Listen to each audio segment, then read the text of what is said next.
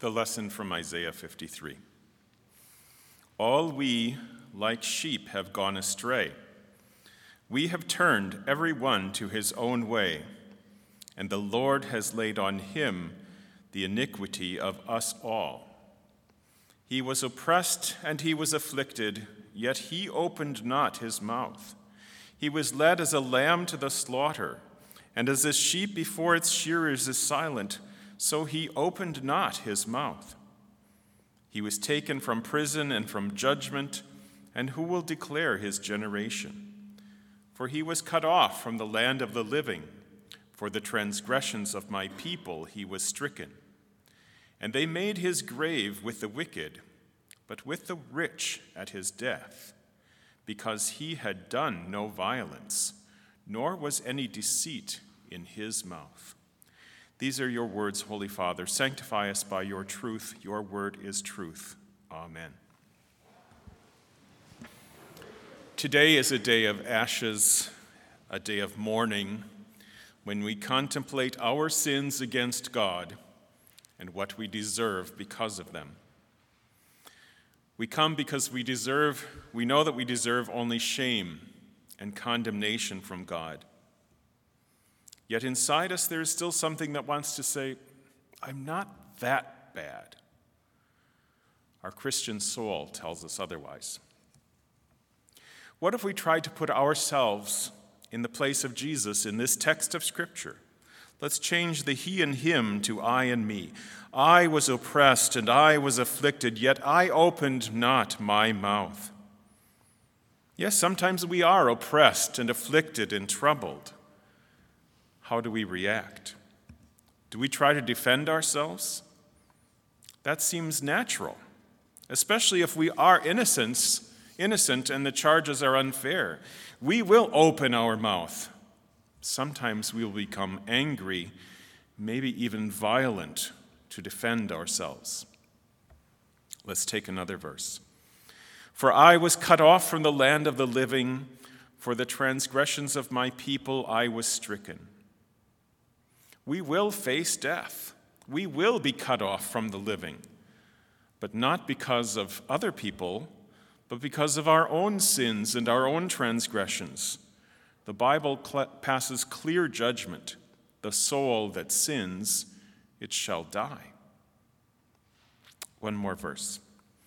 Because I had done no violence, nor was any deceit in my mouth. This is ludicrous just to start, for Scripture says, All men are liars. We experience that in our lives so often when people lie about us. We must also look in the mirror and admit, and admit I am a liar. Somehow we find ways to lie about so many things, and we even try to justify ourselves by speaking half truths or withholding the full truth. Here we have to say, I have done violence. There is deceit in my mouth. And now let's return to the beginning of this text from Isaiah and confess with all believers all we, like sheep, have gone astray. We have turned every one to his own way. That's where the I belongs. I have gone astray. I have turned to my own way. I deserved God's punishment. I deserve to die. And so we come to put on ashes, whether literally or figuratively, ashes of mourning and repentance and contrition, deep sadness over our sins. We cry out with the whole church, My sin, my sin, my most grievous sin. Then we look again and see this text as God truly gave it through Isaiah. It's about Jesus being punished in our place. It's about Jesus being innocent and sinless and dying to pay for our sins. He was silent when he was falsely accused. He did not open his mouth to defend himself when he was slandered and condemned. He did no violence. There was no deceit in his mouth the Lord has laid on him the iniquity of us all. When an Old Testament believer brought an animal to be sacrificed, he would place his hand on the animal's head to transfer his guilt and punishment. And on the great day of atonement, once a year, the high priest would make a special sacrifice for the sins of the whole people of Israel. He would lay his hand on the head of that animal and confess the sins of all the people. That animal was slaughtered and sacrificed as the atonement for their sins. Of course, all this is pointing to Jesus, who is the one true and complete sacrifice for the sins of the whole world. The Lord has laid on him the iniquity of us all. Notice the first and last words of the first verse of our text. All, all we like sheep have gone astray. We have turned every one to his own way, and the Lord has laid on him the iniquity of us all. The sacrifice of an animal cannot atone in and of itself. The sacrifice of one man can at best save one other person. But the sacrifice of God's own Son, who is holy and sinless and pure, who also became man to be our substitute, the sacrifice of God's Son covers all sins, the sins of us all, the sins of the whole world. So we come repentant and mourning our sins, and we are reminded that we are made of dust.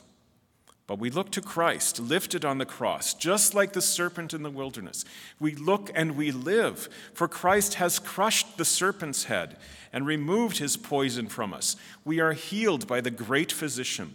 We are made sinless by the one who never sinned. And so we have the sure and certain hope of everlasting life. The message of Ash Wednesday and the whole Lenten season is penitence that leads to salvation. It is law and gospel. It is repentance and remission of sins that Christ commands his church to preach to the whole world. Faith in Christ is saving faith, as we sing in the hymn, Though I lie in dust and ashes, faith's assurance brightly flashes. Ashes to ashes, dust to dust.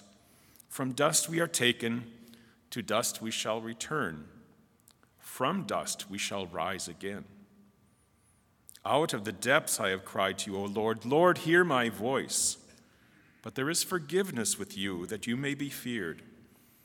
O Israel, hope in the Lord, for with the Lord there is mercy, and with him is plenteous redemption.